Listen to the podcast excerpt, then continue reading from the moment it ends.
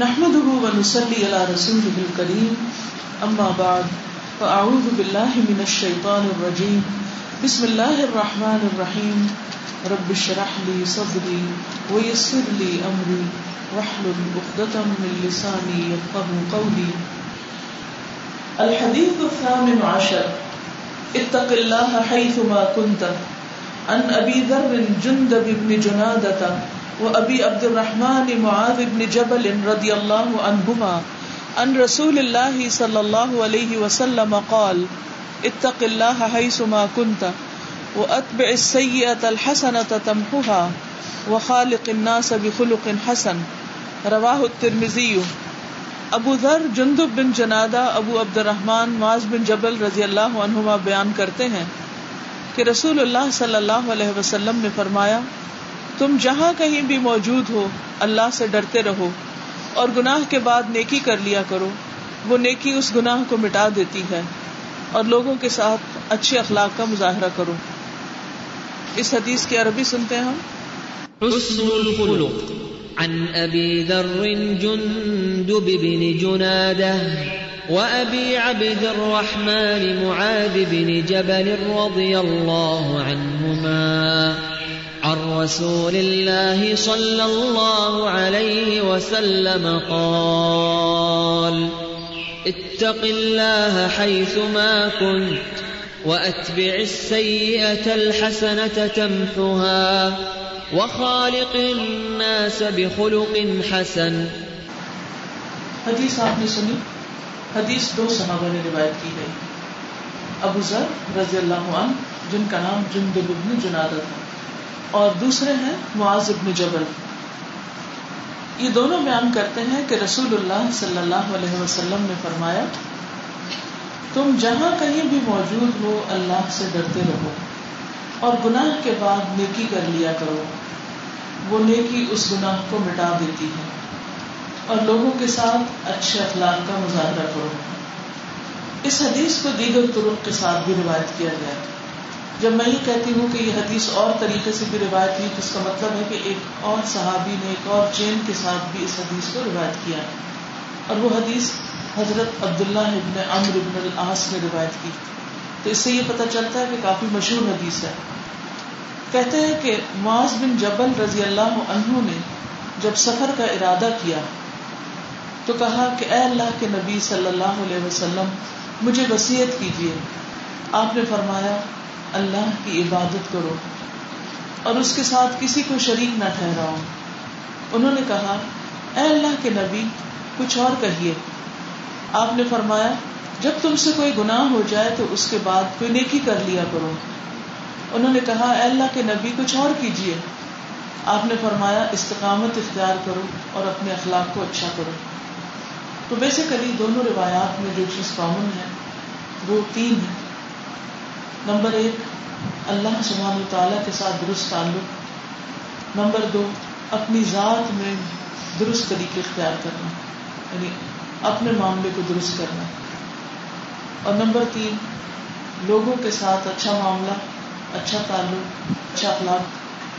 وہ شخص حقیقت میں کامیاب ہے جو ان تین محاذوں پر درست رویہ اختیار کرتا ہے. اس کا معاملہ اللہ کے ساتھ بھی اچھا ہے، اس کا معاملہ بندوں کے ساتھ بھی اچھا ہے، اور وہ خود بھی کسی گلٹ کا شکار نہیں، یعنی وہ کسی گلٹ کے ساتھ زندگی بسر نہیں کر رہا ہے، بلکہ صدق کے دل کے ساتھ، سچی نیت کے ساتھ، اخلاص کے ساتھ اور عاجزی اور ہمبلنس کے ساتھ زندگی بسر کر رہا ہے. کہ جب اس سے کوئی غلطی ہو جاتی، کیونکہ انسان ہے اور انسان ہونے کے ناطے غلطیاں تو ہوں گی، تو ایسی صورت میں وہ اس غلطی کو قبول کر لیتا ہے، مان جاتا ہے. تو بیسیکلی ہمیں تین چیزیں ٹھیک کرنے کی ضرورت ہے. ایک اللہ کے ساتھ تعلق، ایک اپنی ذات کی اصلاح، اور ایک بندوں کے ساتھ اچھا معاملہ.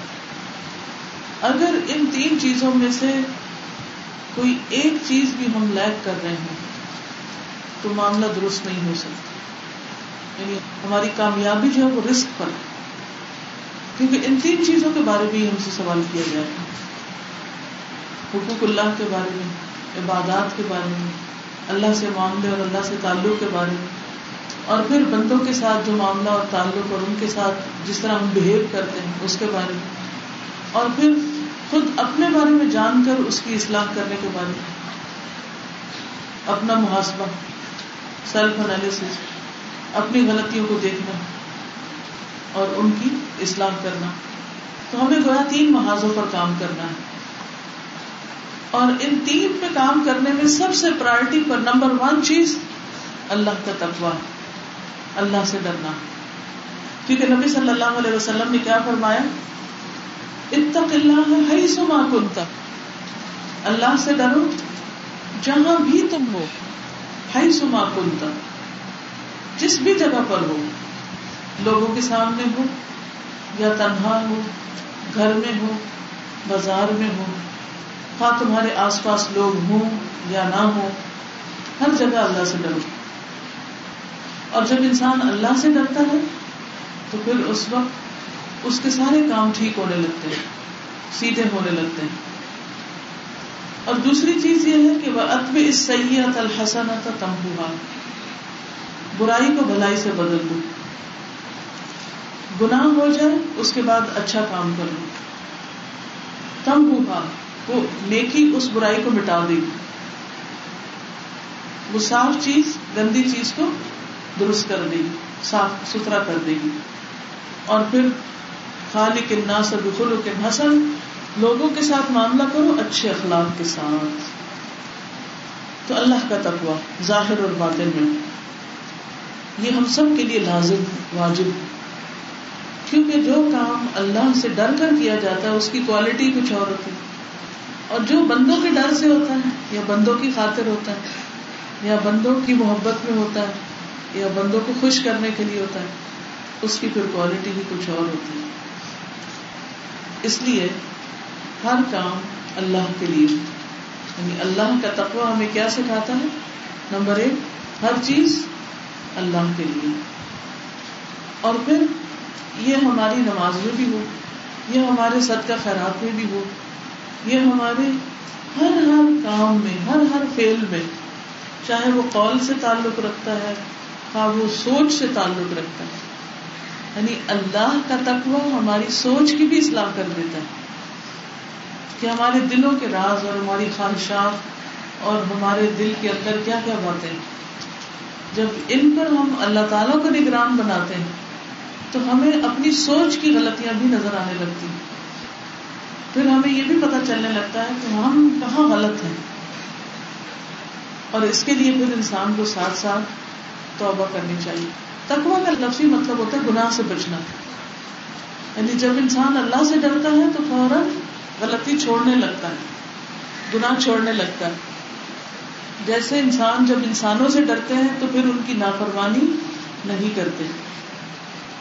جب یہ پتا ہو کہ کسی نے پوچھنا ہے، کسی نے پکڑنا ہے، کسی نے مارنا ہے، کوئی سزا دے گا، تو پھر ہم کیا کرتے ہیں؟ وہ کام ٹھیک سے کرتے ہیں. اگر آپ کو پتا ہو کہ دفتر دیر سے جانے سے تنخواہ کٹے گی، بغیر بتائے چھٹی کر لینے سے نمبر کٹ جائیں گے، تو پھر آپ کیا کرتے ہیں؟ کیا چیز آپ کو روکتی؟ وہ ڈر روکتا ہے، نقصان کا ڈر، پھر آپ غلط کام نہیں کرتے. ابو سعید خدری کہتے ہیں کہ ان کے پاس ایک آدمی آیا اور کہنے لگا کہ مجھے کوئی وصیت کر دیجیے. انہوں نے کہا کہ تم نے وہی کہا جو میں نے رسول اللہ صلی اللہ علیہ وسلم سے عرض کیا تھا. تو آپ نے فرمایا کہ میں تمہیں اللہ کے تقویٰ کی وصیت کرتا ہوں، کیونکہ وہ ہر چیز کی بنیاد ہے، جڑ ہے، اور جو شخص متقی ہو جاتا ہے پھر اس کا ہر کام ویسا ہوتا ہے جیسے ہونا چاہیے. اسی لیے تقویٰ جنت میں جانے کا ذریعہ ہے، جنت کامیابی کی جگہ ہے. تو ان المتقین فی جنات و نہر، متقی لوگ باغوں اور نہروں میں ہوں گے. اس سے بھی پتہ چلتا ہے کہ جب انسان کو کہیں سے کچھ ملنے کا شوق لگ جائے یا یقین ہو جائے تو اس وقت بھی وہ پھر وہ کام خوشی خوشی کرنے لگتا ہے. تو تقویٰ میں جہاں ایک طرف ڈر پایا جاتا ہے وہاں دوسری طرف محبت بھی پائی جاتی ہے، کسی کام کے کرنے کا شوق بھی آتا ہے، اور اللہ کی محبت میں، جنت کی شوق میں انسان پھر اچھے کام کرنے لگتا ہے. تو جیسے دنیا میں اگر انسان کو پتا ہو کہ جو کام وہ کر رہا ہے اس پر اللہ تعالیٰ اس کو جزا دے گا تو اس کا وہ کام اور اچھا ہوتا ہے.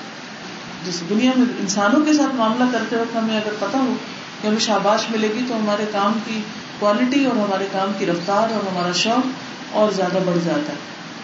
پھر اسی طرح اس میں یہ بات بھی آتی کہ جو متقی ہیں وہ صرف اللہ کے پیارے ہی نہیں ہیں, یہ صرف اللہ کی محبت اور اللہ کے ڈر سے ہی کام نہیں کرتے بلکہ اس کے ساتھ ساتھ انہیں نبی صلی اللہ علیہ وسلم کی رفاقت بھی نصیب ہوگی, وہ آپ کے قریب ترین ہوں گے. جس کا جتنا زیادہ تقویٰ ہوگا اس کو اتنی زیادہ آپ کے قریب جگہ ملے گی. مثلا آپ دیکھیے کہ آج آپ یہاں پر آئیں تو آپ میں سے ہر ایک کی کیا خواہش ہوگی کہ ہم کہاں بیٹھ کے سنیں اس کمرے کے اندر, اور خوش قسمت سمجھ رہے ہوں گے جو اپنے آپ کو یہاں پا رہے ہوں گے. یہ تو دنیا کا چھوٹا سا ایک معاملہ ہے اور تھوڑی دیر کی بات ہے. وہ کیا کوالٹی ہے کہ جس کی وجہ سے انسان کو اللہ کے قریب جنت میں گھر ملتا ہے, رب ابن لی عندک بیتا فی الجنہ. وہ کیا کوالٹی ہے کہ جس کی وجہ سے آپ کو نبی صلی اللہ علیہ وسلم کے قریب ترین جگہ ملے گی, یعنی قیامت کے دن وہ لوگ آپ کے قریب ترین ہوں گے. دنیا میں بھی آپ کے محبوب وہی لوگ ہیں جن کے اندر تقویٰ زیادہ ہے, جو اللہ سے ڈر کے کام کرتے ہیں, بندوں کے ڈر سے نہیں. بندوں کے ڈر سے کیا جانے والا کام کیسا کام ہوتا ہے؟ بندوں کے ڈر سے کیا جانے والا کام وقتی کام ہوتا ہے اور اس کے اندر کوئی روح نہیں ہوتی, اس کا کوئی نتیجہ نہیں ہوتا, بیکار قسم کا کام ہوتا ہے. یا اپنی ذات کے فائدے کے لیے کیا جانے والا کام, شہرت کی خاطر, شہرت حاصل کرنے کے لیے کہ میرا نام ہو, مجھے مان لیا جائے, اس کا بھی کچھ خاص اثر نہیں ہوتا, وہ محدود ہو جاتا ہے وہ کام. جب انسان اللہ سے ڈرتا ہے اور اللہ کی خاطر کوئی نیکی کرتا ہے تو یقین کریے سات پردوں کے پیچھے بھی آپ نیکی کریں گے تو اس کے اثرات باہر جائیں گے. اور اگر آپ کے اندر تقویٰ نہیں اور ساری دنیا میں ڈھنڈورا بھی آپ پیڑ دیں اپنی نیکی کا تو کوئی آپ کو نیک ماننے کو تیار نہیں ہوگا. آپ سوچئے آپ کن لوگوں کو نیک سمجھتے ہیں جو اپنے منہ سے یہ کہتے ہیں میں تو بہت ہی اچھی ہوں, لوگ مجھ سے بڑی محبت کرتے ہیں اور میرے چاہنے والوں کا دائرہ بہت وسیع ہے.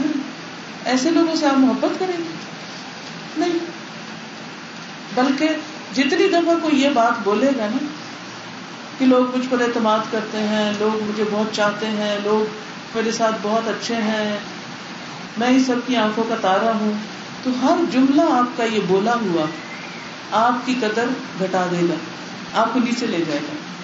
تجربہ کر کے دیکھ لیجیے, کیونکہ جب کوئی یہ کہہ رہا ہوتا ہے تو آپ کیا سوچ رہے ہوتے ہیں وہ بتائے گا. جب کوئی شخص یہ کہہ رہا ہوتا ہے نہیں لوگ مجھ کو بڑا اعتماد کرتے ہیں, آپ کیا سوچ رہے ہوتے ہیں؟ جھوٹ بول کر اپنے آپ کو جسٹیفائی کر رہا ہے, اپنے منہ میاں مٹھو بن رہا ہے. کیا آپ ایسے شخص کو چاہیں گے؟ تو کس قدر سلی باتیں ہیں یہ, کس قدر حماقت کی باتیں ہیں کہ انسان اپنے منہ اپنی تعریف آپ کرنے لگے اور اپنے آپ کو پروجیکٹ کرنے لگے. ایسے شخص کی کوئی عزت نہیں ہوتی. عزت کس کی ہے اور سب سے زیادہ عزت کس کی ہے؟ ان اکرمکم عند اللہ اتقاکم. سب سے زیادہ عزت اس کی ہے جو سب سے زیادہ اللہ سے ڈرتا ہے. جو اللہ سے نہیں ڈرتا اور لوگوں کے ڈر سے چھپ کے کام کرتا ہے غلط, اس سات پردوں کے پیچھے چھپ کے غلط کام کرے, وہ کسی کو نہ بتائے کہ اس نے غلط کام کیا, لیکن اس کے اثرات ضرور باہر آ جائیں گے. آپ نے دیکھو کہ بعض اوقات چھت کے اوپر پانی کی ٹینکی بنائی جاتی ہے, اگر وہ کانکریٹ نہ لگائی جائے یا صحیح اس کی سیمنٹ نہ کیا جائے تو کچھ عرصے کے بعد کیا نتیجہ اس کا نکلتا ہے؟ رس رس کے رس رس کے سیپیج سامنے آ جاتی, دیواروں پہ آ جاتی, چھت پہ آ جاتی, آ جاتا ہے. کچی دیواریں تھی نا اس لیے آ گئی. تو جس شخص کے اعمال کی بنیادیں کچی ہوتی ہیں, اللہ کا ڈر نہیں ہوتا, اللہ کی خاطر نہیں ہوتا, اخلاص نہیں ہوتا اس میں, تو اس کے اعمال کا بھی یہی حال ہے. اس کے اندر کی گندگی, اس کے دل کا بغض, اس کے اندر کی خیانت, وہ ساری رس رس رس رس کے باہر نکل آتی ہے. پھر کوئی بچا نہیں سکتا اس کو, کوئی نہیں بچا سکتا. یہ معاملہ اللہ کے ساتھ. کب تک کسی چیز کو چھپایا جا سکتا ہے؟ نیکی کی اپنی ایک فریگرنس ہوتی ہے, ایک خوشبو ہوتی ہے, آپ اس کو جتنا مرضی کور کر کے رکھیں کیا ہوگا, اس کی خوشبو نکل جائے گی. اور اسی طرح گندگی کی اپنی بدبو ہوتی, آپ جتنا مرضی اس کو کور کریں وہ نکل ہی جائے گی. گندگی کا ٹرک ڈھکا ہوا بھی آپ کے پاس سے گزر جائے گا تو اسمیل کو روک سکتے ہیں. گھر میں آپ اپنے کوڑے دان کو جتنا مرضی باندھ کر کے رکھتے ہیں, جب اس کے قریب ہوتے ہیں تو اگر وہ گلا سڑا پڑا تو سوال پیدا نہیں ہوتا کہ وہ باہر نہ نظر آئے.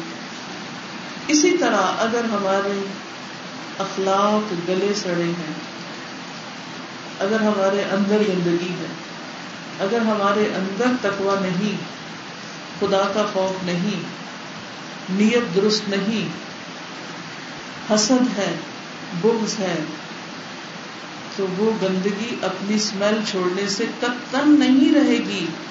جو مرضی کر لے, جتنی چاہے لیپا پوتی کر لے, سارے گھر کی دیواروں پہ اپنے بینر لگا دیں کہ میں بہت اچھی ہوں, کوئی بھی نہیں دیکھے گا ان کو. وہ الٹا آپ کے خلاف جھوٹی گواہی بنے گی کہ آپ نے لوگوں کو مس لیڈ کیا. تو اس لیے ظاہر کی فکر نہ کیا کریں, فکر کیا کریں اندر کی. اندر ٹھیک ہوگا تو باہر خود ہی ٹھیک ہو جائے. جھوٹ بولیں گے, جھوٹی بات کریں گے, دس پردوں میں لپیٹ کے کریں گے تو بھی کیا ہوگا؟ حدیث میں کیا ہوتا ہے, جب کوئی جھوٹ بولتا ہے تو کیا ہوتا ہے؟ جھوٹ بولنے والے کے منہ کی بدبو سے فرشتہ اس سے کئی میل دور بھاگ جاتا ہے. ایسی نفرت کرتے ہیں اس سے, غلط بیان, اور ہم اسے معمولی چیز سمجھتے ہیں, خود ہی خود اندر اندر جسٹیفائی کر لیتے ہیں اس کو کہ اتنا تو بولنا ہی پڑے گا, اس کے بغیر تو کام نہیں چلتا. بول لیں لیکن یاد رکھیے کہ اس کا نقصان تو ہے ہی ہے. اسی طرح خیانت, دنیا میں سے کسی کو بھی نہ پتا ہو لیکن آپ کو اگر پتا ہے, آپ کا اپنا دل گلٹ میں ہے, تو جب تک اللہ سے ڈر کے اس کو ادا نہیں کر دیں گے, مرتے دم تک, مرنے کے بعد بھی وہ گلٹ آپ کا پیچھا ہرگز نہیں چھوڑے گی. تو تقوی اسی چیز کا نام ہے کہ اندر کا گند باہر نکال دیا جائے.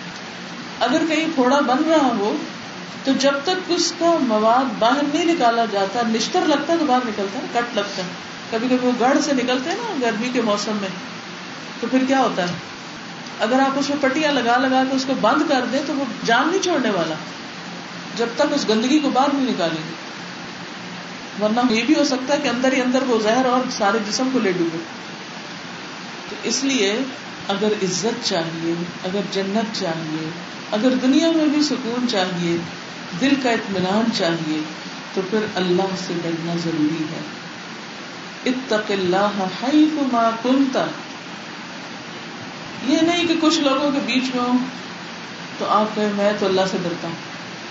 مثلا کلاس میں بیٹھے, اچھی اچھی آیات چل رہی, تو آپ کے دل میں واقعی اللہ کا ڈر آ گیا, کیونکہ ماحول سے آتا ہے, تو آپ کے اندر اللہ کا ڈر آ گیا اور آنسو بھی آ گئے آپ کے بیٹھے بیٹھے. کیونکہ کئی لوگ لیکچر کے بیچ میں رونے بھی لگ جاتے ہیں, لیکن اس کو کوئی فائدہ نہیں ہے اتنا جب تک وہ یہاں سے اٹھ کر جہاں آپ گئے ہیں, گھر میں گئے ہیں یا کسی بازار میں گئے ہیں یا کسی بھی جگہ گئے, وہاں جا کر جب تک آپ اس پہ استقامت نہیں اختیار کرتے کہ جس چیز سے آپ ڈرے ہیں اس سے ڈرتے نہیں رہتے اللہ سے, کہیں اور بھی جا کر اور اس کی اصلاح نہیں کرتے, تو فائدہ کچھ بھی نہیں, یہ رونا بھی کام نہیں آئے گا.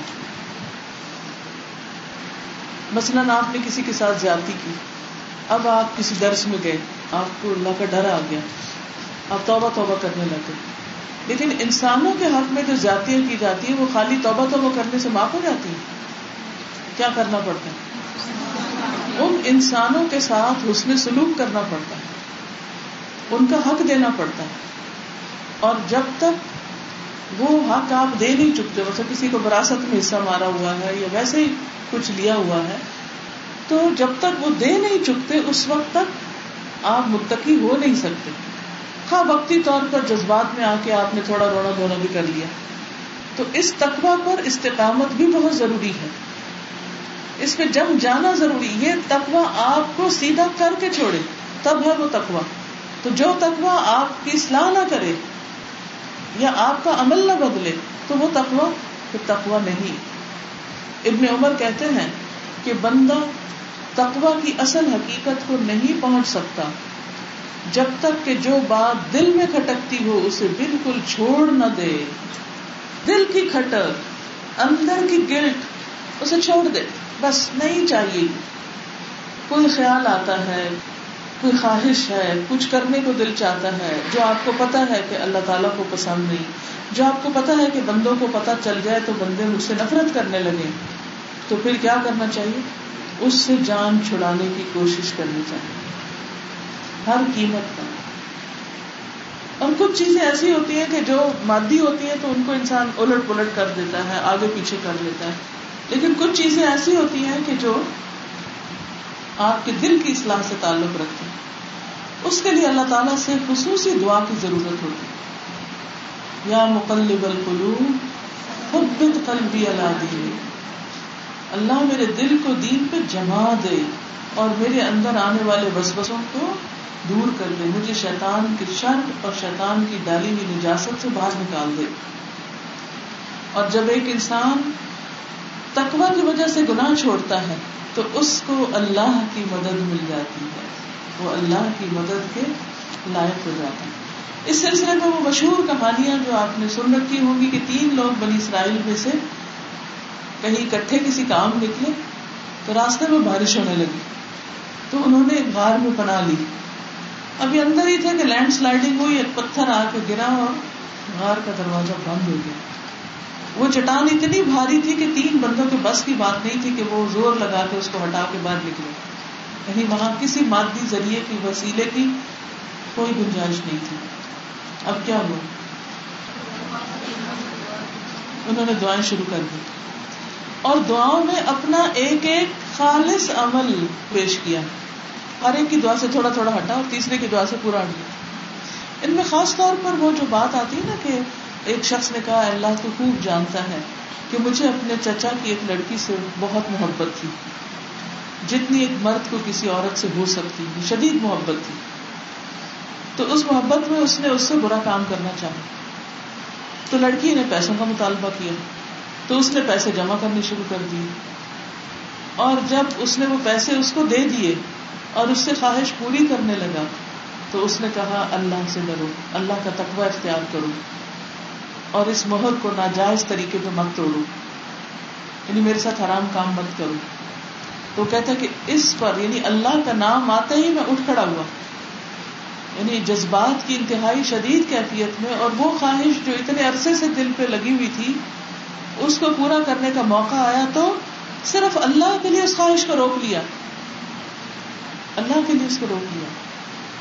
تو یہ عمل اللہ تعالیٰ کو اتنا پسند آیا کہ اللہ تعالیٰ نے پتھر ہٹا دیا. تو انسان کے اندر بعض اوقات ایسی خواہشات بھی جنم لے لیتی ہیں اور دل میں ایسے ایسے خیالات آنے لگتے ہیں کہ جن کے لیے انسان پریشان ہوتا ہے, ان کا کوئی وے آؤٹ نہیں ہوتا, کوئی سولوشن بھی نہیں ہوتا. تو ایسی صورت میں انسان کو اگر اللہ سے ڈر لگتا ہو تو وہ اس راستے کو ہی چھوڑ دے گا جہاں سے وہ کسی حرام میں پڑ سکتا ہو. وہ ایسے نہ فون میسج کرے گا, نہ وہ ایسی کوئی ملاقاتیں کرے گا, نہ وہ ایسی چیزوں کا ذکر کرے گا, نہ ایسی کسی گندی باتوں میں آئے گا. کیوں؟ کیا چیز اس کا ہاتھ روکتی ہے کہ وہ کوئی فضول ٹیکسٹ میسج نہ کرے؟ کیا چیز روکتی ہے کہ وہ کسی ایسی غلط جگہ پر نہ جائے کیونکہ اس کو پتا ہے کہ اللہ دیکھ رہا ہے. میرے ماں باپ نہیں پڑھیں گے, میرا رب پڑھ لے گا, کوئی اور مجھے کچھ کہنے والا نہیں, لیکن میرا رب دیکھتا ہے. تو کوئی بھی معاملہ ہو اس میں اللہ سے ڈرنے کی ضرورت ہے. ہائی سما کنتا, کہیں بھی ہو, مشرق میں ہو, مغرب میں ہو, امریکہ میں ہو, پاکستان میں ہو, گھر میں ہو, بازار میں, کہیں بھی ہو, اللہ سے ڈرو. کچھ لوگ کیا کرتے ہیں, اپنے ملک میں یا سعودی عرب جاتے ہیں تو کیسے لباس پہن لیتے ہیں, فل لبایا, اور جب امریکہ جاتے ہیں تو کیا کرتے ہیں. یہ صرف پاکستانی قوم کی حالت نہیں, ہر مسلمان قوم کے اندر یا ملک کے اندر اس قسم کی مثالیں موجود ہیں. مجھے اکثر ڈفرینٹ ایئر لائنز پر سفر کرنے کا اتفاق ہوا ہے. جب ان کے ملک سے چلتے ہیں تو لباس اور ہوتے ہیں, جب اترتے ہیں تو لباس اور ہوتے ہیں. تو میں سوچتی ہوں کہ زمین بدلی ہے, اللہ تعالیٰ تو وہی ہے, اللہ تو وہی ہے. یہ لباس کیوں بدل گئے, رنگ کیوں بدل گئے, یہ انداز کیوں بدل گئے؟ بندوں کا ڈر ہے اس لیے.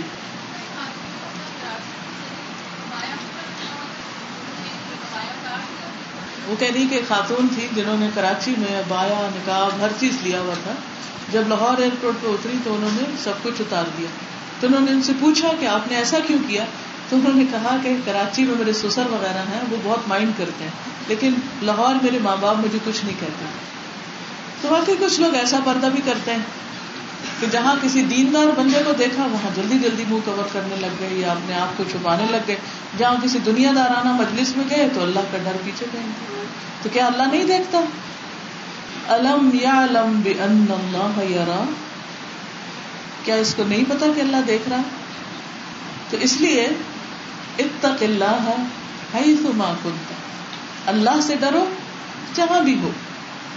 پھر اسی طرح جو شخص تقوی اختیار کرتا ہے تو اللہ سبحانہ و تعالیٰ اس کی مدد کرتا ہے کہ وہ بندوں کے حقوق ادا کر سکے.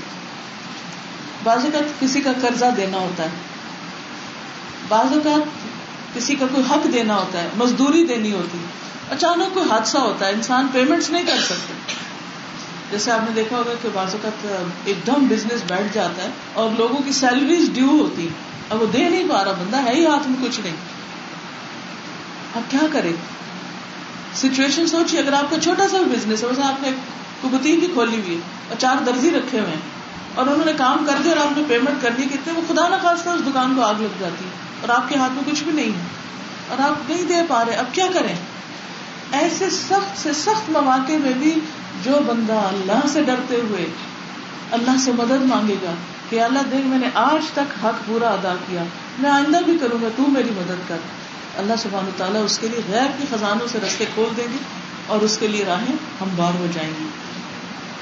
لیکن جو شخص اللہ سے نہیں ڈرتا اور لوگوں کو ستاتا ہے اور لوگوں کے ساتھ برا معاملہ کرتا ہے تو کیا اللہ نہیں دیکھتا؟ کس کی مدد کا وعدہ کیا گیا ہے؟ اللہ کس بندے کی مدد میں ہوتا ہے؟ جو بندوں کے لیے آسانیاں پیدا کرتا ہے یا بندوں کے لیے مشکلات پیدا کرتا ہے؟ شو پھر جب عملی زندگی آتی ہے, جب لوگوں کے ساتھ معاملے کا وقت آتا ہے تو پھر ہم کیا کرتے ہیں؟ پریکٹیکلی کسی سے اختلاف ہو جائے, کسی سے ناراضگی ہو جائے. کبھی ایسا تو نہیں گھر میں کیا کہ جیسے بہن کے ساتھ کوئی لڑائی ہوئی تو اٹھا کے اس کی کاپی بستروں کے نیچے چھپا دی تنگ کرنے کے لیے, کیا ڈھونڈتی پھر؟ ایسی حرکتیں ہوتی ہیں نا مزہ چکھانے کے لیے. کیا اس وقت ہم بھول جاتے ہیں کہ اللہ دیکھ رہا ہے, اللہ کو سب پتا ہے. ہم لوگوں کے سامنے سب بہانے کر سکتے ہیں لیکن اپنے آپ سے نہیں بچ سکتے, اللہ کی پکڑ سے نہیں بچ سکتے. تو جو یہ چاہتا ہے کہ اللہ اس کی مدد کرے اسے کیا کرنا چاہیے؟ بندوں کی مدد کرنا شروع کر دیں, اس کے راستے آسان ہو جائیں گے. اور اس کے برعکس جو شخص اکیلے میں اللہ سے نہیں ڈرتا, کیونکہ بعض معاملے کسی کو نہیں پتہ ہوتے, صرف آپ کو پتہ ہوتا. تو نبی صلی اللہ علیہ وسلم نے فرمایا میں ان لوگوں کو جانتا ہوں جو قیامت کے دن تہامہ کے پہاڑوں کے برابر نیکیاں لے کر آئیں گے, بڑے بڑے نیک کام کیے ہوں گے, لیکن اللہ تعالیٰ ان کو اس غبار کی طرح کر دے گا جو اڑ جاتا ہے, ساری نیکیاں آندھی کی طرح اڑ جائیں گی. صحابان نے عرض کیا اے اللہ کے رسول صلی اللہ علیہ وسلم, ان لوگوں کا ہم سے حال بیان کر دیجئے اور کھول کر بیان کیجئے تاکہ ہم لا علمی سے ان لوگوں میں نہ ہو جائیں, کہ ہم نہیں ان میں سے ہونا چاہتے جن کی نیکیاں ساری ختم ہو جائیں. آپ نے فرمایا وہ لوگ تمہارے بھائیوں میں سے ہیں, تمہاری قوم میں سے, اور رات کو اسی طرح عبادت کریں گے جیسے تم عبادت کرتے ہو, لیکن وہ لوگ جب اکیلے ہوں گے تو حرام کاموں کا ارتکاب کریں گے. لوگوں کو بتائے بغیر غلط کاموں کا ارتکاب کریں. ایسے لوگ ہاں بڑی بڑی نیکیاں لے کر جائیں, ان کی وہ نیکیاں بھی برباد ہو جائیں گی. تو تقویٰ اس چیز کا نام نہیں کہ انسان ایک طرف بڑے بڑے نیک کام کر لے اور دوسری طرف پھر بھی چھپ چھپا کے خیانت کرے, غیبت کرے, حرام کام کرے, کسی بھی قسم کا حرام, چاہے وہ جان سے کرنے والا, جسم سے کرنے والا کوئی حرام کام ہو جیسے زنا وغیرہ, چاہے وہ کھانے پینے سے متعلق ہو, کہ لوگوں کے سامنے تو حلال کھائے لیکن تنہائی میں حرام بھی کھا جائے, چاہے وہ مال سے متعلق ہو, روپے پیسے سے متعلق ہو, کسی بھی معاملے سے. تو تقویٰ کی کیا سمجھ آ رہی ہے کہ بس صرف اللہ سے ڈرنا جب کوئی بھی نہ ہو, اس وقت بھی ڈرنا, کیونکہ لوگوں کی نظریں ہمیں بہت سی چیزوں سے روک دیتی ہیں نا. ہمیں ہوتا کہ بھائی لوگوں کو پتہ چل جائے گا تو پھر کیا کریں گے. نہیں نہیں, لوگوں کو نہ پتہ چلے. اور بعض اوقات ہم لوگوں سے چیزیں چھپانے کے لیے کیا کیا کرتے ہیں, کیا کیا کر رہے ہوتے ہیں. مثلاً کوئی بتائے گا؟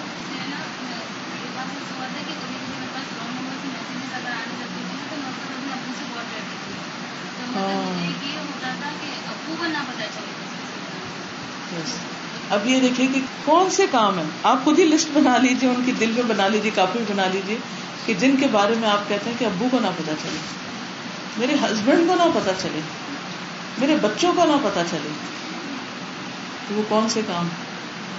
سوچیں گے, غور کریں گے, تدبر کریں گے, ڈیپتھ میں جائیں گے تو خود ہی ڈیٹیکٹ کر لیں, خود ہی ڈھونڈ لیں گے, چل جائیں گے. تو اسی طرح کچھ چیزیں ہم صرف امی ابو گھر والے نہیں, لوگوں کے ڈر سے بھی چھپاتے ہیں, باہر کے معاشرے کے. وہ کون سی چیزیں ہو سکتی؟ ہاں ہاں, لیکن اگر کسی ایسے کا پتہ چل رہا ہے کہ اس نے آنا ہے جو اس چیز کو اپڈیٹ کر سکتا ہے, وہ سب چیزیں چھپا لیں. گھر صاحب مثلاً گھر میں ایسی چیزیں ہیں کہ جو دین کے لحاظ سے ٹھیک نہیں, ایسے میگزین جو فحش قسم کے ہیں, یا کمپیوٹر پہ ایسی موویز یا ایسی ننگی چیزیں دیکھنا.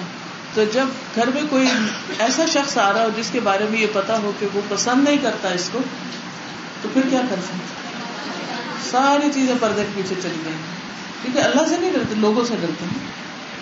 دیکھیے جو شخص اللہ سے ڈرتا ہے نا, اس کی زندگی کھلی کتاب کی طرح ہوتی ہے, اس کو بہت پاسورڈ لگانے کی ضرورت نہیں ہوتی, کیونکہ اس کو پتا ہے وہ اللہ سے ڈرتا ہے, وہ صحیح کام کرتا ہے اور وہ سب کچھ اللہ کے سامنے ہے, اور that's it. کچھ چھپتا نہیں, چھپاتا نہیں, کیونکہ گناہ وہی ہے جس کو آپ چھپانے کی کوشش کرتے ہیں لوگوں سے, کہ لوگوں کو نہ پتہ چل جائے. اگر لوگوں کو پتہ چل گیا تو پتہ نہیں کیا ہوگا, بےزتی ہو جائے گی. ہاں, ہم نماز کس کے سامنے پڑھتے ہیں اور پھر کیسی پڑھتے ہیں؟ اکیلے میں جلدی جلدی استغفر اللہ استغفر اللہ, جتنی دفعہ بھی کرے استغفر اللہ کم, کیونکہ دھوکہ ہے اللہ کے ساتھ, اور یہ منافقین کی علامت ہوتی ہے کہ اللہ کو دھوکہ دیتے.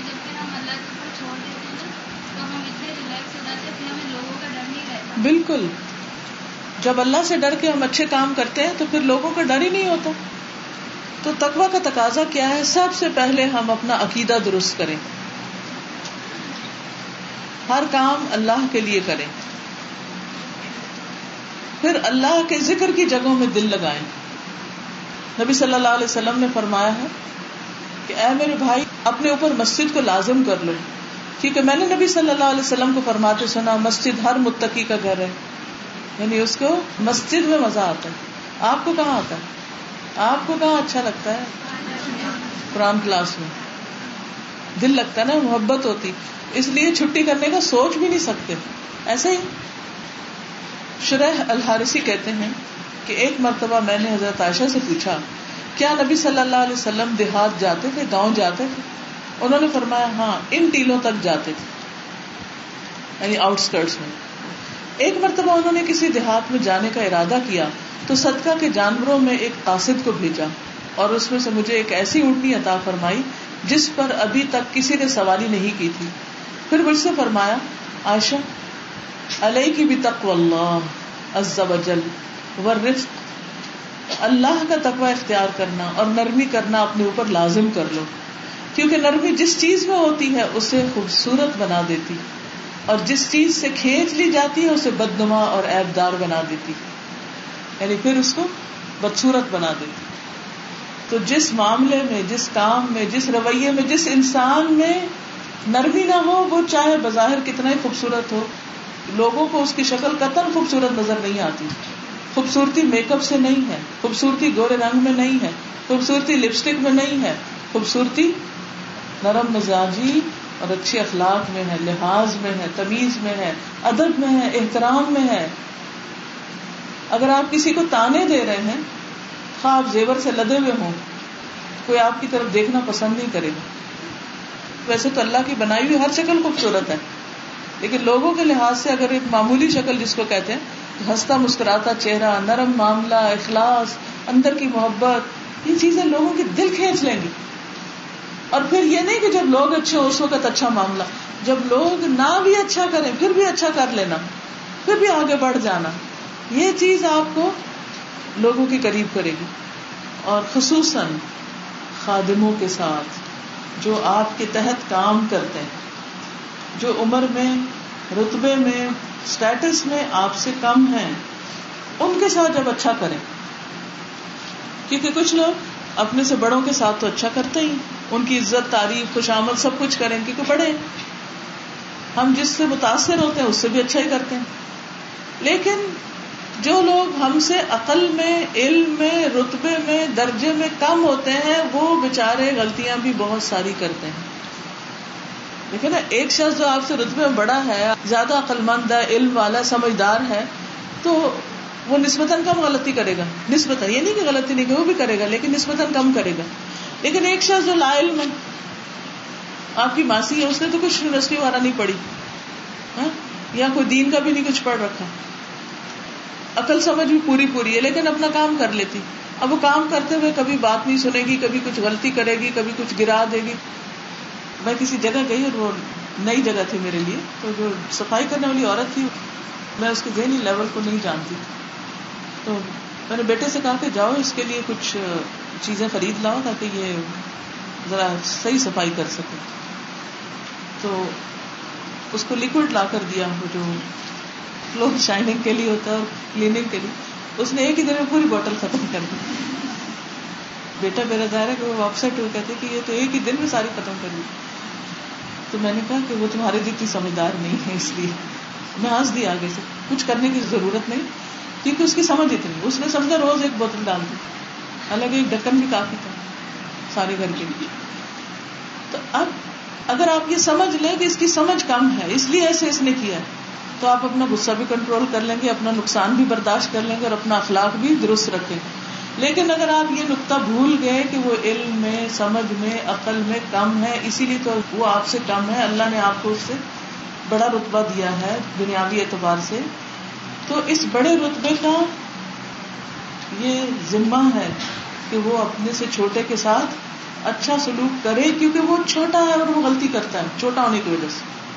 لیکن اس وقت ہم اپنے بڑے ہونے کا کیا فائدہ اٹھاتے ہیں کہ ہمیں تو پوری اتھارٹی مل گئی, ہم جس کی جی چاہے جب چاہے بےزتی کر دیں. اس کی اجازت ہے قطعاً اجازت نہیں.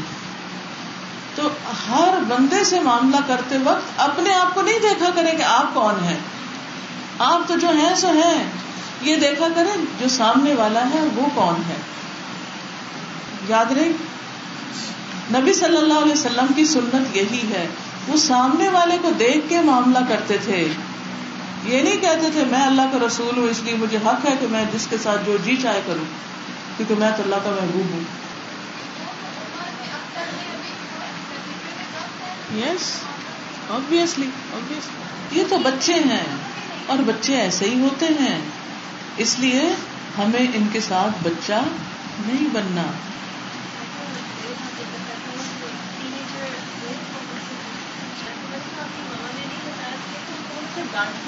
بتاتی نہیں, اور یہ حقیقت ہے کہ بچے ماں باپ سے سوال کیوں نہیں کر پاتے, ڈر کی وجہ سے. یہ ڈانٹ دیں گے, یہ نہیں سنیں گے, یہ ماریں گے, یہ برداشت نہیں کر پائیں گے. اور اگر ان کو پتا ہو ماں کچھ نہیں کہتی تو سب سے پہلے ماں کو آ کے بتائیں گے, اور آپ اس چیز کو اتنا انجوائے کریں گے اگر بچے آپ پر یوں اعتماد کریں اور بڑی سے بڑی غلطی آ کے آپ کو بتائیں. میں نے اپنے بیٹے کو دو تین دفعہ رات کے وقت گاڑی نکالنے سے منع کیا, میں نے کہا کہ رات کو اجازت نہیں تمہیں باہر نکلنے کی. تو ایک دن اس کا کوئی دوست آیا تو اس نے کہا مجھے چھوڑ دو, تو مجھے اس نے ٹیکسٹ کر دیا کیونکہ میرے سونے کا وقت تھا, ٹیکسٹ کر دیا کہ میں دوست کو چھوڑنے جا رہا ہوں. اتنے میں راستے میں گاڑی کا ایکسیڈنٹ ہو گیا, گاڑی گڑھے میں جا گئی, شکر ہے نہر کے اندر نہیں گری, اللہ نے بہت بچایا, ساتھ کی گاڑی سے ایکسیڈنٹ نہیں ہوا, آگے سے ٹکر نہیں, کچھ نہیں. کافی پھر وہ لمبا چوڑا پروسیجر, پولیس کو بلایا گیا اور کئی چیزیں جو ہوتی ہیں ایکسیڈنٹ کے بعد. رات کو ایک بجے گھر آیا, میرا ہی دروازہ ناک کیا, اندر آیا, میں نے نہیں اس وقت کچھ پوچھا کیونکہ نہ میں اپنی نیند خراب کرنا چاہتی تھی نہ اس کی. صبح نماز کے بعد ہماری عادت ہے ہم نماز کے فوراً بعد اکٹھے بیٹھتے ہیں. نماز کے بعد میرے پاس آیا تو میں نے پوچھا رات دیر سے کیوں آئے تھے؟ کہا کہ کچھ ہو گیا تھا. میں نے کہا کیا ہوا تھا؟ اس نے اطمینان کے ساتھ ساری ڈیٹیل مجھے بتا دی کہ یہ ہوا. اور میں نے صرف انا للہ کہا اور ایک لفظ میں بھی ڈانٹا نہیں کیونکہ جو ہونے والی چیز ہے وہ ہو چکی. اور اس وقت اس نے بتایا کہ وہ دوست بھی گاڑی میں بیٹھا ہوا تھا اور اس دوست نے جب اپنی والدہ کو فون کیا کہ میں جس کے ساتھ آ رہا ہوں یا جس گاڑی میں آ رہا ہوں اس گاڑی کا ایکسیڈنٹ ہو گیا تو کہتے ہیں اس کی ماں نے شور مچا دیا, ایک پینک ہی کریٹ کر دی, اور جو عام طور پر مائیں ہنگامہ کرتی ہیں. اس میں بتانا یہ مقصود نہیں کہ میری کوئی خاص تعریف کی ضرورت ہے, یہ کچھ بتانا یہ مقصود ہے کہ بڑے سے بڑے حادثے کے موقع پر آپ کو یہ دیکھنا کہ اب اس کو ڈیل کیسے کرنا ہے. جو ہو گیا وہ ہو گیا, وہ واپس نہیں آ سکتا. اور اس سے آئندہ کے لیے کیا سبق لینے, اس نے خود ہی سبق نکال لیا کہ ایسا نہیں کرنا مجھے, اب ایسا نہیں کرنا اور ایسا نہیں کرنا. وہ باتیں جو ہم دس دفعہ بتاتے ہیں اور بعض اوقات بچے نہیں سمجھتے, وہ جب تک غلطی کر نہ لیں, تجربہ کر نہ لیں, اس وقت تک وہ سیکھتے نہیں ہیں. اور جب وہ غلطی کر لیتے ہیں تو اس وقت ہم بجائے اس کے کہ ان کو خود اس سے سیکھنے دیں, ہم ان کے سر پہ ڈنڈے مارنا شروع کر دیتے ہیں, جس سے ان کی عقل لے لیتے ہیں اور وہ سیکھ نہیں پاتے. تو یہ کچھ چیزیں جو ہمارے چھوٹے بچے ہوں, ہمارے ساتھی ہوں, سب آرڈینیٹس ہوں, کوئی بھی ہوں, جب وہ غلطی کر رہے ہوں, کر چکے ہوں, تو اس کو بڑے حوصلے اور صبر کے ساتھ لینے کی ضرورت ہوتی ہے. اس وقت چیخ پکار فائدہ نہیں دیتی. میرے ہسبینڈ آرمی میں ہے تو وہ اس سے میں بیٹھ کے بات کر رہے تھے تو انہوں نے شیئر کیا کہ جب انڈکشن ہوتی ہے آرمی میں تو جو سپاہی جو ہے سولجرز وہ جب انڈکٹ ہو کے آتے ہیں تو ہر باکس آف لائف سے آتے ہیں, اور اس میں وہ ایسے بھی لوگ ہوتے ہیں بعض دفعہ کے جو بالکل ان پڑھ جاہل ہوتے ہیں, جن کو کچھ پتہ نہیں ہوتا کیا کرنا ہے, بیسکس کا نہیں پتہ ہوتا. تو ابھی آفس میں جو ہے ان کی ٹریننگ کرتے ہیں. اب اس میں جو آفیسرس ہیں ان کی بھی دو کیٹیگریز بن جاتی ہیں. ایک تو وہ کیٹیگری ہوتی ہے کہ جو ان کے تھوڑے سے کسی بھی برڈر کی وجہ سے ایک دم سے وہ ریئیکٹ کرتے ہیں, ان کو ڈانٹ ڈپٹ کرتے ہیں اور بہت زیادہ سختی کا معاملہ کرتے ہیں. اور میرے ہسبینڈ کا یہ کہ وہ تھوڑے الحمد للہ پیشنس ہے ان کے اندر زیادہ, تو وہ کہتے ہیں کہ جب میرے پاس ایسا کوئی کیس آتا ہے اور جب وہ اس طرح کوئی برڈر یا کوئی ایسا کوئی بھی اس طرح کا کام کرتے ہیں کہ جو لگتا ہے کہ بس بالکل اب تو کچھ ہو ہی نہیں سکتا, تو کہتے ہیں بہت حوصلے سے میں ان کی بات سنتا اور بہت ہی محبت سے اور پیار سے ان کی تربیت کرتا ہوں. اب اس کا فائدہ تو یہ ہوتا ہے کہ آگے لانگر رن میں جا کے جب یہ سارے آپریشن ایریاز میں جاتے ہیں اور جہاں ان کو ان کی سپورٹ کی ضرورت پڑتی ہے تو وہ لوگ جن کو ڈانٹ ڈپٹ جن کے ساتھ کی گئی ہوتی ہے تو وہ ظاہر دل میں گرج پا لیتے ہیں اور وہ انٹینشنلی کوشش کرتے ہیں کہ چاہنے کے باوجود یعنی جو کر سکتے ہیں کیپیسٹی میں جو چیز ہوتی ہے پھر بھی وہ کوشش کرتے ہیں کہ سپورٹ نہ کریں. اور جو دوسری کیٹیگری ہے جن کی تربیت کی گئی ہوتی ہے وہ پھر کیا کرتے ہیں کہ اتنا زیادہ سپورٹ کرتے ہیں اور اتنی وہ جان بھی لٹانے کے لیے ہم باقاعدہ تیار ہو جاتے ہیں. وہ کہتے ہیں کہ آپ نے ہمارے ساتھ فلاں وقت میں ہماری اتنی بڑی غلطی کو, یعنی وہ ریئلائز کرتے ہیں اس چیز کو کہ اس وقت میں آپ نے جب ہمارا اتنا بڑا قصور تھا آپ نے معاف کر دیا, تب آپ بتائیں کہ آپ کو جس چیز کی ضرورت ہے ہم جس طرح سے چاہیں گے آپ کو ہم سپورٹ کریں گے. نبی صلی اللہ علیہ وسلم نے فتح مکہ کے دن کیا کیا تھا؟ سعد بن عبادہ نے کہا کہ آج تو جنگ کا دن ہے, آج تو کعبہ کو حلال کرنے کا دن ہے. تو نبی صلی اللہ علیہ وسلم کو بتایا گیا تو آپ نے جھنڈا ان کے ہاتھ سے لے کر ان کے بیٹے کو دے دیا کہ نہیں آج تو رحمت کا دن ہے, آج تو معاف کرنے کا دن ہے. تو اس سے کیا پتہ چلتا ہے کہ ہمارا دین ہمیں کیا سکھاتا ہے؟ معاف کرنا, درگزر کرنا, اعتماد میں لینا, تاکہ جو اپنا نہیں وہ بھی اپنا بن جائے, نہ کہ جو اپنا ہے وہ بھی غیر ہو جائے. تو اسی لیے اس میں ہم دیکھتے ہیں کہ تقویٰ کا معاملہ صرف یہ نہیں ہے کہ انسان اللہ سے ڈر کے صرف اپنی ذات کا کوئی گناہ دور کر دے, وہ لوگوں سے معاملہ کرتے وقت بھی ہو. اور پھر اس کے بعد یہ ہے کہ انسان خادموں کے ساتھ اچھا سلوک کرے, جانوروں کے ساتھ اچھا معاملہ کرے جو بے زبان ہیں. خادم تو پھر کسی وقت بول پڑیں گے لیکن جانور تو نہیں بولتے, تو وہ اپنا حق کہاں سے لیں گے؟ وہ اللہ سے فریاد کریں گے.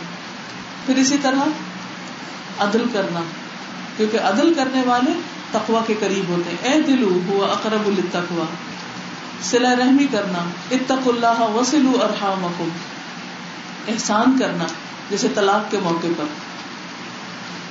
اب طلاق کا موقع ایک تو میاں بیوی کے درمیان طلاق ہوتی ہے اور ایک کسی بھی دو بندوں کے درمیان کوئی بزنس کا اشتراک ہے یا کسی بھی چیز کا, تو اس میں بھی جدائی اور علیحدگی ایک طلاق ہی کی قسم ہوتی ہے. تو اس موقع پر کیا کرنا چاہیے, یہاں کیسے تقویٰ کا اظہار کرنا چاہیے؟ قرآن مجید میں آتا ہوا ان طلقتموہن من قبل ان تمسوہن وقد فرضتم لہن فریضۃ فنصف ما فرضتم الا ان یعفون او یعفو الذی بیدہ عقدۃ النکاح وان تعفو هو اقرب للتقویٰ.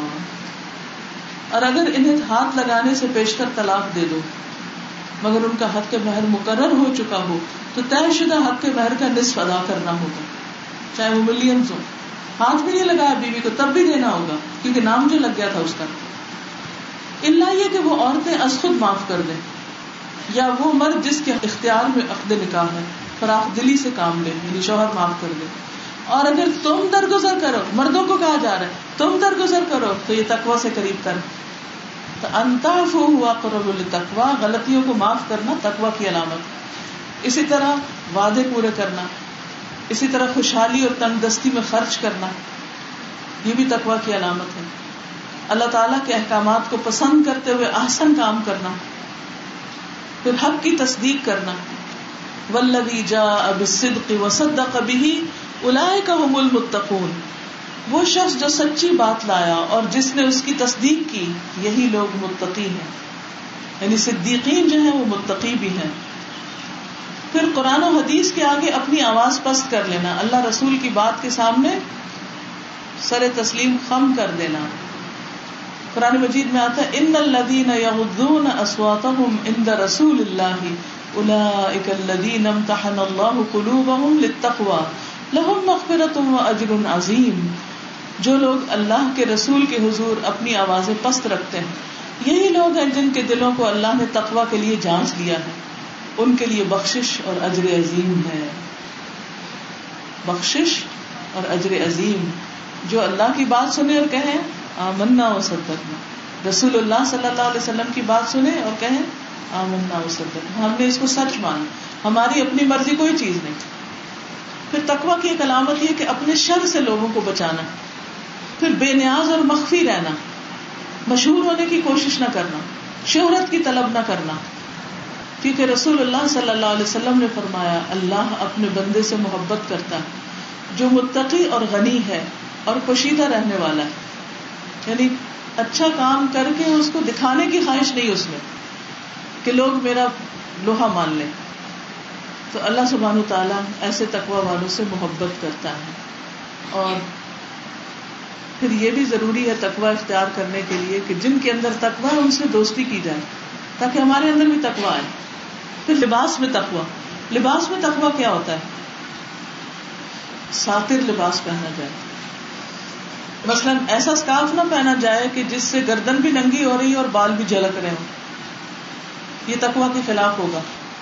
ایسا اسکارف نہ پہنا جائے کہ جس میں اسکارف پہن کے ایک پلہ اٹھا کے منہ ڈھانک لیا جائے اور پورا آدھا سینہ اور اس کی پوری شیپ بازار میں نظر آ رہی ہے. یہ اکثر نقاب کرنے والے غلطی کرتے ہیں, الگ کپڑے کا نقاب نہیں لگاتے یا الگ نقاب نہیں پہنتے, اور کیا کرتے ہیں اسی پلو کا نقاب بناتے ہیں جس کی وجہ سے سینہ لازمن ننگا ہوتا ہے, لازمن ڈھک سکتا ہی نہیں, کیونکہ اگر وہ اتنا لمبا تو ہوتا نہیں کہ وہ یہاں تک نیچے سینہ اور یہاں پسلی تک نقاب آئے اور پھر وہ اوپر جا کے پھر وہ ڈھکے. تو یہ سٹائل جو ہے اسکارف لینے کا یہ تقویٰ کے خلاف ہے, کیونکہ سینہ ڈھانکنے کا خاص طور پر اللہ نے حکم دیا ہے. اس کے لیے بڑی آسان سی چیز ہے, اور وہ کیا, جس رنگ کا اسکارف پہنا ہوا ہے, بلیک ہے بلو ہے, اسی رنگ کا ایک چار چھ انچ کپڑا لیں اور اس کے پیچھے الاسٹک لگائیں اور نقاب پہلے پہن لیں اور اس کے اوپر اسکارف لے لیں, کوئی مسئلہ ہی نہیں. جو مرضی کرتے رہے, کھائیں پیئیں کچھ کریں, سینہ بھی ڈھکا رہے گا اور اسکارف بھی سامنے رہے گا, چاہے بٹن سے لگا لیں چاہے الاسٹک سے لگا لیں, کچھ بھی کر لیں. لیکن جب آپ وائٹ اسکارف خاص طور پر پہنیں یا کسی بھی رنگ کا تو شیشے کے آگے روشنی میں دیکھیں اپنے آپ کو, جھلک تو نہیں رہے. اگر ننگا ہو رہا ہے تو وہ حدیث یاد کر لیا کریں, بلکہ لکھ کے لگا لیں اپنے آئینے پر کہ وہ عورتیں جنت میں نہیں جا سکیں گی اور جنت کی خوشبو نہیں پا سکیں گی جو لباس پہن کے بھی ننگی رہیں. تو یہ دونوں چیزیں ننگے ہونے میں آتی, دونوں چیزیں ننگے ہونے میں آتی, چاہے باریک ہو چیز چاہے ٹائٹ ہو. پھر اسی طرح زبان کی حفاظت, پھر رزق کی تلاش میں میانہ روی اختیار کرنا, مال کا صحیح استعمال کرنا, یہ سب تقویٰ کی علامتیں ہیں. پھر فرمایا وَأَتْبِعِ السَّيِّئَةَ الْحَسَنَةَ تَمْحُهَا, برائی کے بعد نیکی کر لو, وہ اس کو مٹا دے گی. یعنی جو غلطیاں ہوگی اب اپنی اصلاح کر لو. جیسے نماز ہے, اقم الصلاة طرفي النهار وزلفا من الليل ان الحسنات يذهبن السيئات, اور دن کے دونوں کناروں میں نماز قائم کرو اور رات کی کچھ گھڑیوں میں بھی, بے شک نیکیاں برائیوں کو لے جاتی ہیں. پھر گناہ کے بعد نیکی کرنا گناہوں کو دور کر دیتا ہے, گناہ کے بعد نیکی کرنا گناہوں کو دور کر دیتا ہے. پھر اسی طرح برائیوں کو دور کرنے کا کیا مطلب ہے؟ نمبر ایک, نامہ اعمال سے وہ مٹ جاتے ہیں گناہ. نمبر دو, ان کی رغبت ختم ہو جاتی ہے. یعنی مثلاً کوئی برا کام کرنے کی عادت پڑ گئی آپ کو, تو آپ جس وقت میں وہ برا کام کرتے ہیں اس وقت میں کوئی نیکی کا کام شروع کر لیں تو آپ کی پھر کیا ہوگی, برائی کی عادت ختم ہو جائے گی اور آپ اچھے کاموں میں لگ جائیں گے. اور تیسرا یہ ہے کہ گناہ نیکیوں میں بدل جائے, جیسے سورۃ الفرقان میں آتا ہے نا کہ جو لوگ توبہ کر لیں ان کے گناہ نیکیوں میں بدل جائیں گے. رسول اللہ صلی اللہ علیہ وسلم نے فرمایا اس شخص کی مثال جو برائیاں کرنے کے بعد نیکیاں کرتا ہے اس آدمی کی طرح ہے جس پر ایسی تنگ زرا ہو, ٹائٹ, کہ اس کا گلا گھونٹ رہا ہو. یعنی بعض اوقات آپ کوئی کپڑا پہنتے ہیں نا تو ایسا لگتا ہے جیسے گلا بھی گھٹ رہا ہے. ایسا آدمی جب نیکی کرتا ہے تو ایک کڑا ٹوٹ جاتا ہے, وہ دارا کھل جاتا ہے, پھر دوسری کرتا ہے تو دوسرا کھل جاتا ہے, یہاں تک کہ ساری زرا ٹوٹ کے کھل جاتی اور انسان بالکل سہولت میں آ جاتا ہے. تو گناہ جو ہے نا وہ انسان کا دل بھیجتا ہے, دل تنگ کرتا ہے, گلٹ ہوتی ہے انسان کے اندر, تو اس کو دور کرنے کے لیے کیا کرنا چاہیے, نیکیاں کرتے چلا جانا چاہیے. ایک ایک نیکی اس بندھن کو کھولتی جائے گی کھولتی جائے گی کھولتی جائے گی اور آپ آزاد ہو جائیں گے, آپ کا دل اطمینان میں آ جائے گا. پھر یہ بھی یاد رکھیے جیسا گناہ ویسی نیکی, یہ لکھ لیجئے, جیسا گناہ ویسی نیکی. اس کا کیا مطلب ہے؟ جس ڈگری کا گناہ کیا اس ڈگری کی نیکی کرے. اعلانیہ گناہ کیا تو اعلانیہ توبہ کرے, چھپ کے گناہ کیا تو چھپ کے توبہ کرے. ٹھیک ہے. رسول اللہ صلی اللہ علیہ وسلم نے فرمایا اگر تم کسی برائی کا ارتکاب کر بیٹھو تو اس کے ساتھ ہی نیکی کر لو تاکہ برائی کا اثر زائل ہو جائے. مخفی برائی کے بدلے نیکی بھی مخفی کی جائے اور اعلانیہ برائی کے بدلے نیکی بھی اعلانیہ کی جائے. یہ نبی صلی اللہ علیہ وسلم نے ہمیں بتایا. یعنی پبلکلی اگر یا پبلک سے ریلیٹڈ کوئی غلطی کی ہے تو پبلک کے سامنے معافی مانگی جائے. رسول اللہ صلی اللہ علیہ وسلم نے فرمایا بائیں طرف والا فرشتہ چھ گھڑیوں تک غلطی کرنے والے مسلمان بندے کی غلطی لکھنے سے اپنا قلم روکے رکھتا ہے. اگر وہ نادم ہو اور اللہ سے معافی مانگ لے تو وہ قلم رکھ دیتا ہے, اگر معافی نہ مانگے تو برائی لکھ دیتا ہے اور وہ ایک برائی ہوتی ہے. پھر اسی طرح گناہ اس وقت مٹتے ہیں جب کبیرہ گناہوں سے توبہ کی جائے. یعنی یہ نہیں کہ صرف نیکیاں کافی ہیں بلکہ گناہوں کو چھوڑا جائے پھر توبہ قبول ہوتی ہے. آئندہ زندگی میں عہد کیا جائے کہ ہم پھر نہیں غلط کریں گے. پھر نیک لوگوں کے ساتھ رہنے کی کوشش کی جائے. جیسے نائنٹی نائن لوگوں کا قاتل جو تھا وہ نیک لوگوں کی ملاقات کے لیے جا رہا تھا تو اس کے راستے میں ڈیتھ ہو گئی اور اس کی بخشش ہو گئی. تو نیکی کی مجلس میں جانا, نیک لوگوں سے ملاقات کرنا, یہ اتنے بڑے فائدے کی چیز ہے. کبھی سوچا آپ نے؟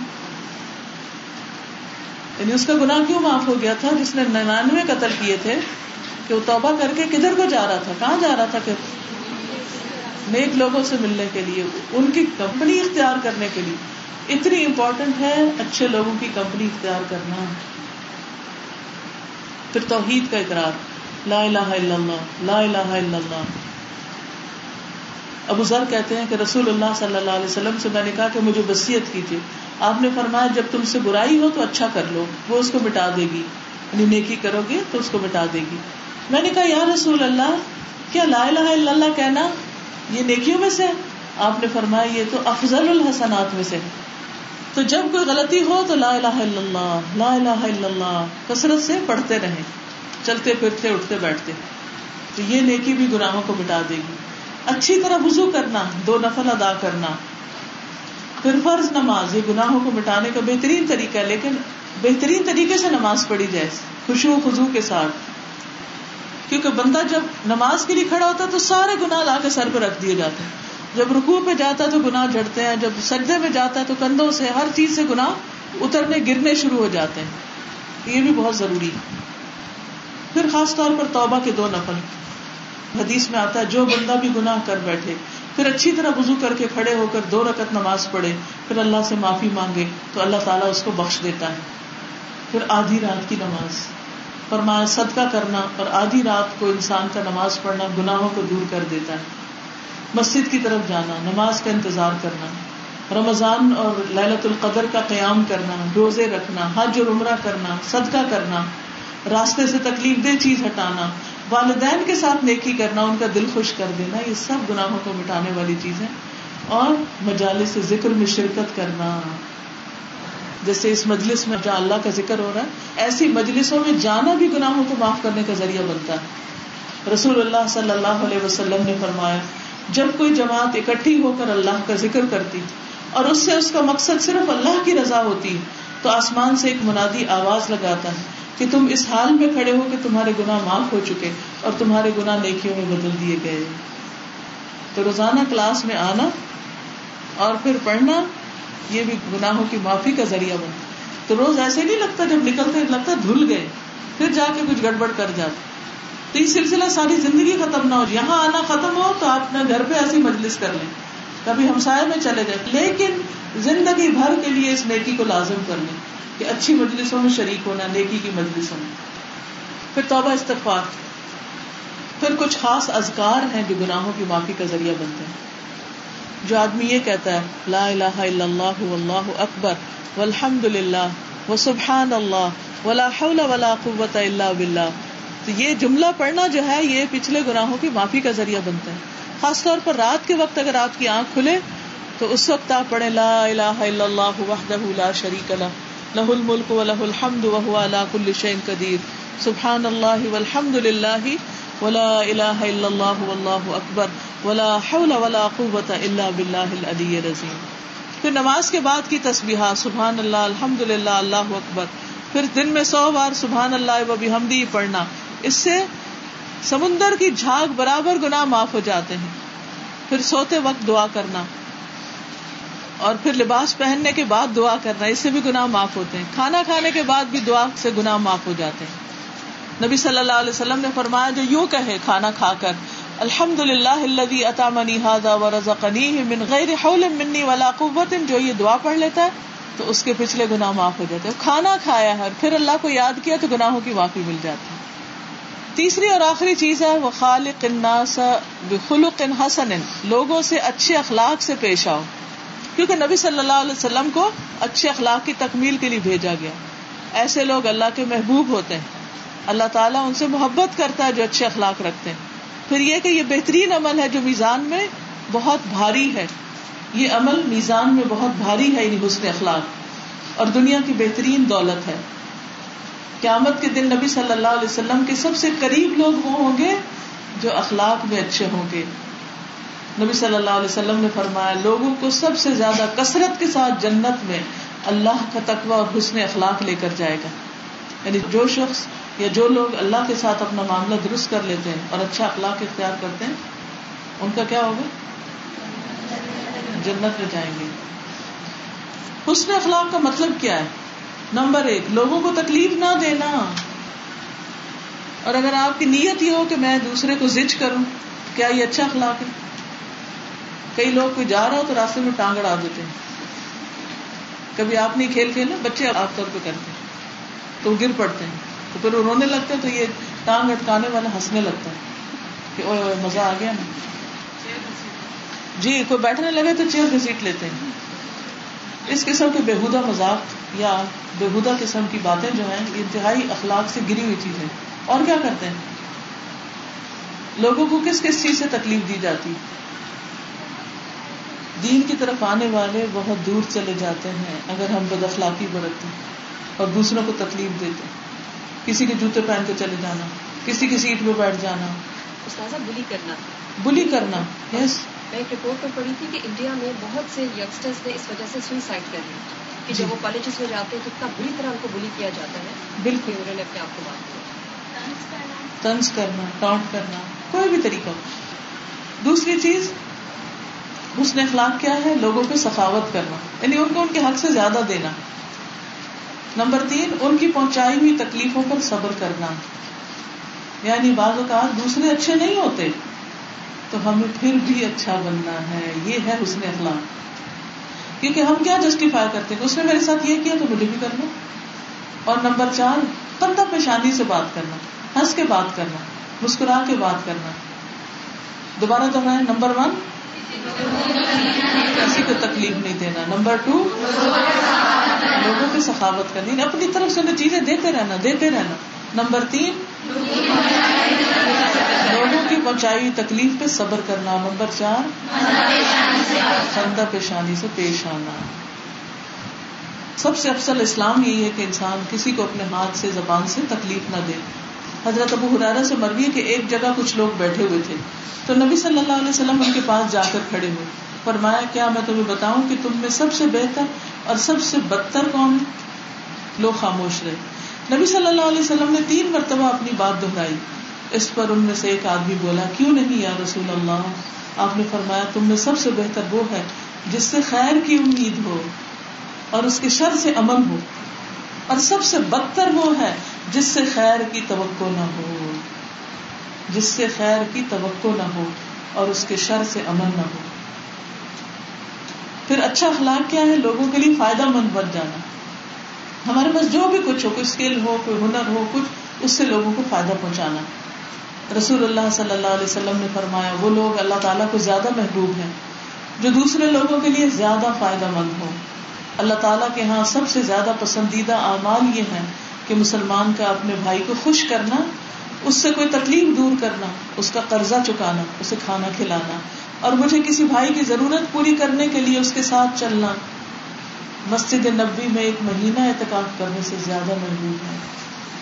اس کی ضرورت پوری کرنے کے لیے, اس کی پریشانی دور کرنے کے لیے اس کے ساتھ جانا, اس کا کام ہلکا کروا دینا. یاد رکھو, جس نے اپنے غصے کو روک لیا اللہ تعالیٰ اس کی خامیوں پر پردہ ڈال دے گا. جو آدمی اپنے غصے کو نافذ کرنے کے باوجود پی گیا, اللہ تعالیٰ قیامت کے دن اس کے دل کو امیدوں سے بھر دے گا. اور جو اپنے بھائی کے ساتھ اس کی ضرورت پوری کرنے کے لیے چلا, اللہ تعالیٰ اس کو اس دن ثابت قدم رکھے گا جس دن قدم ڈگمگا جائیں گے. اور بد اخلاقی اعمال کو یوں تباہ کرتی جیسے سرکہ شہد میں بگاڑ پیدا کر دیتا. پھر اسی طرح دوسروں کی ضرورتیں پہچان کے مدد کرنا. یہ نہیں کہ جب کوئی کہے کہ میری مدد کرو اس وقت, بلکہ خود سے ہی اندازہ کر لینا کہ کسی کو کس کس چیز کی ضرورت ہوگی. پھر اسی طرح دوسروں کو عطیات دینا, سخاوت کرنا, ان کی اذیتوں پہ صبر کرنا, خندہ پیشانی سے ملنا, تبسم کا فی وجہ اخی کا صدقہ, اور کوشش سے اچھے اخلاق اختیار کرنے کی کوشش کرنا, کوشش سے اپنے اندر اچھے اخلاق پیدا کرنا. اب سوال یہ پیدا ہوتا ہے کہ کیا کبھی بھی سختی نہیں کرنی چاہیے کہ ہمیشہ ہی نرمی کرنی چاہیے؟ اللہ سبحانہ و تعالیٰ ہر چیز میں نرمی کو پسند کرتے ہیں, لیکن بعض اوقات کسی پر اس کے فائدے کے لیے سختی بد اخلاقی نہیں ہوتی. جیسے ڈاکٹر مریض کے ساتھ کیا کرتا ہے؟ جب ٹیکا لگاتا ہے یا خون لیتا ہے کیا کرتا ہے؟ تکلیف پہنچاتا ہے نا. ابھی کہ کتنا بد اخلاق ہے ڈاکٹر, کہیں گے نہیں, کیونکہ وہ آپ کے بڑے فائدے کے لیے کر رہا ہے. اسی طرح تعلیم کی غرض سے. پھر اسی طرح تربیت کرتے وقت بعض اوقات فرمنس اختیار کرنا, کہ تم یہ کام کرو یا یہ کام نہیں کرو. یہ نہیں کہنا آپ کی مرضی ہے آپ کریں, نہیں کرتے نہ کریں, نہیں, آپ کو کرنا ہے, یہ فرمنس ہے. ٹھیک ہے, کرنے کا ارادہ کرنا, نیت کرنی ہے اور انشاءاللہ کر کے دکھانے کو کسی کو ہمارا فائدہ ہے. اور آخر میں یہ کہ دعا کرنی, اچھے اخلاق کے لیے دعا. واہدنی لأحسن الاخلاق لا یہدی لأحسنها الا انت واصرف عنی سیئها لا یصرف عنی سیئها الا انت. مجھے اچھے اخلاق کی ہدایت عطا کرنا, تیرے سوا کوئی اچھے اخلاق کی ہدایت نہیں دے سکتا, اور برے اخلاق مجھ سے دور کر دے, تیرے سوا مجھ سے کوئی برے اخلاق دور کرنے والا نہیں. اور پھر یہ دعا بھی, اللہم انی اعوذ بکا من منکرات الاخلاق والاعمال والاہواء. نبی صلی اللہ علیہ وسلم یہ دعا پڑھا کرتے تھے, اے اللہ میں تجھ سے برے اخلاق, برے اعمال اور بری خواہشات سے پناہ مانگتا ہوں, کیونکہ بعض خواہشات انسان کو لے ڈوبتی, کیونکہ خواہش نفس کے مقابلے میں انسان بہت کمزور اور ڈھیلا پڑ جاتا ہے. تو اس لیے اللہ تعالیٰ سے دعا کرنی چاہیے کہ اللہ تعالیٰ ہمیں اپنی رحمتوں میں رکھے اور برے اخلاق سے بچائے. جیسے آج بات ہو رہی تھی کہ پراؤڈنیس کی دکھانی ہے, ظاہر وہ بھی ضروری ہوتی ہے, لیکن یہ مسلسل ہم نے آج کے لیکچر میں سنا اور مسلسل ہم پڑھتے آ رہے ہیں, آدمی کے خندہ پشانی سے بات کرنا, اخلاق سے بات کرنا, تو یہ بڑی فائن سی لائن ہے. اس کو سمجھنے کی ضرورت ہے کہ ہمیں کام بھی کروانا ہے, ہمیں ڈسپلن بھی رکھنا ہے, فارمنس بھی رکھنی ہے, لیکن مسکراتے ہوئے مسکراتے ہوئے کرنا ہے. مثلا جیسے ہم کہیں ڈیوٹی پہ کھڑے ہیں, ہمیں لوگوں کو بٹھانا ہے, ایک طریقہ ہے کہ اور ایک طریقہ آپ بتائیں تشریف رکھیں, آپ بیٹھیں ان شاء اللہ میں آپ کے اندر کام تو دونوں طریقوں سے ہو جائے گا. یہ نئی قسم کی سیرت سے ان شاء اللہ سیکھنا. دوسری چیز تو آپ نے کہا تھوڑا سا اس کی وضاحت اگر کریں مجھے کہ جیسے یہ تھا کہ جب اعلانیہ گناہ ہو یا اعلانیہ غلط بات ہو تو اعلانیہ اس کو پھر نیکی کرنا. مثلاً اگر میں یہاں بیٹھ کے کسی کو بلا وجہ ڈانٹ دوں تو مجھے سب کے سامنے معافی مانگنی چاہیے. تو استاذہ میں ایک آرٹیکل میں پڑھ رہی تھی کہ نائنٹین فورٹی تھری میں ابراہیم میسلو ایک سائیکالوجسٹ تھا, اس نے اپنی ایک تھیسس لکھا جس میں اس نے بتایا کہ انسان کی پانچ قسم کی ضروریات ہوتی ہیں, ہائرارکی آف نیڈز, اور اس پہ اس نے وہ لکھا کہ سب سے پہلی جو نیڈ ہے وہ انسان کی اس کی سوشل نیڈس ہیں, پھر اس کے ساتھ اس کی سائیکولوجیکل نیڈس ہیں, پھر اس کے ساتھ اس کی سیکیورٹی نیڈس ہے.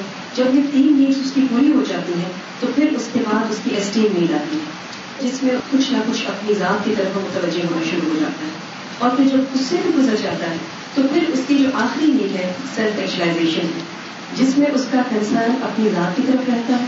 اس بات کی اس کو بالکل یہ پرواہ نہیں ہوتی کہ لوگ اس کے بارے میں کیا اوپینین رکھتے ہیں. ہمارا سارا فوکس اس بات پہ ہوتا ہے کہ لوگ مجھے اچھا سمجھیں, لوگوں کی نظر میں پاپولر ہو جائیں, جی, اور ہر ایک کی آنکھ کا دائرہ پہنچے. ویسے کچھ تازہ نے کہا تو یہ چیزیں ہمیں ہمارا دین تقریباً چودہ سو سال پہلے ہمارے دین میں رسول اللہ صلی اللہ علیہ وسلم نے سب کچھ بتا دیا. صرف یہ ہے کہ یہ جو ایسی چیزیں آپ لوگ اس کو بہت زیادہ سمجھتے ہیں کہ دیکھیے انہوں نے کتنی زبردست فائن لیولز بتائے ہیں, جبکہ سب کچھ ہمارے دین میں پہلے سے موجود ہے. جزاک اللہ جزاک اللہ خیر. اللہ تعالیٰ سب کو, مینجمنٹ کرنے والوں کو, آنے والوں کو, اور تکلیف اٹھا کے بیٹھنے والوں سب کو اجر عظیم عطا فرمائے, اور ہماری اس مجلس سے برکت ڈالے اور ہمارے حال کی اصلاح کریں. وآخر دعوانا الحمد للہ رب العالمین. سبحانک اللہم و بحمدک, اشہد ان لا الہ الا انت, استغفرک و اتوب الیک. السلام علیکم و رحمۃ اللہ وبرکاتہ.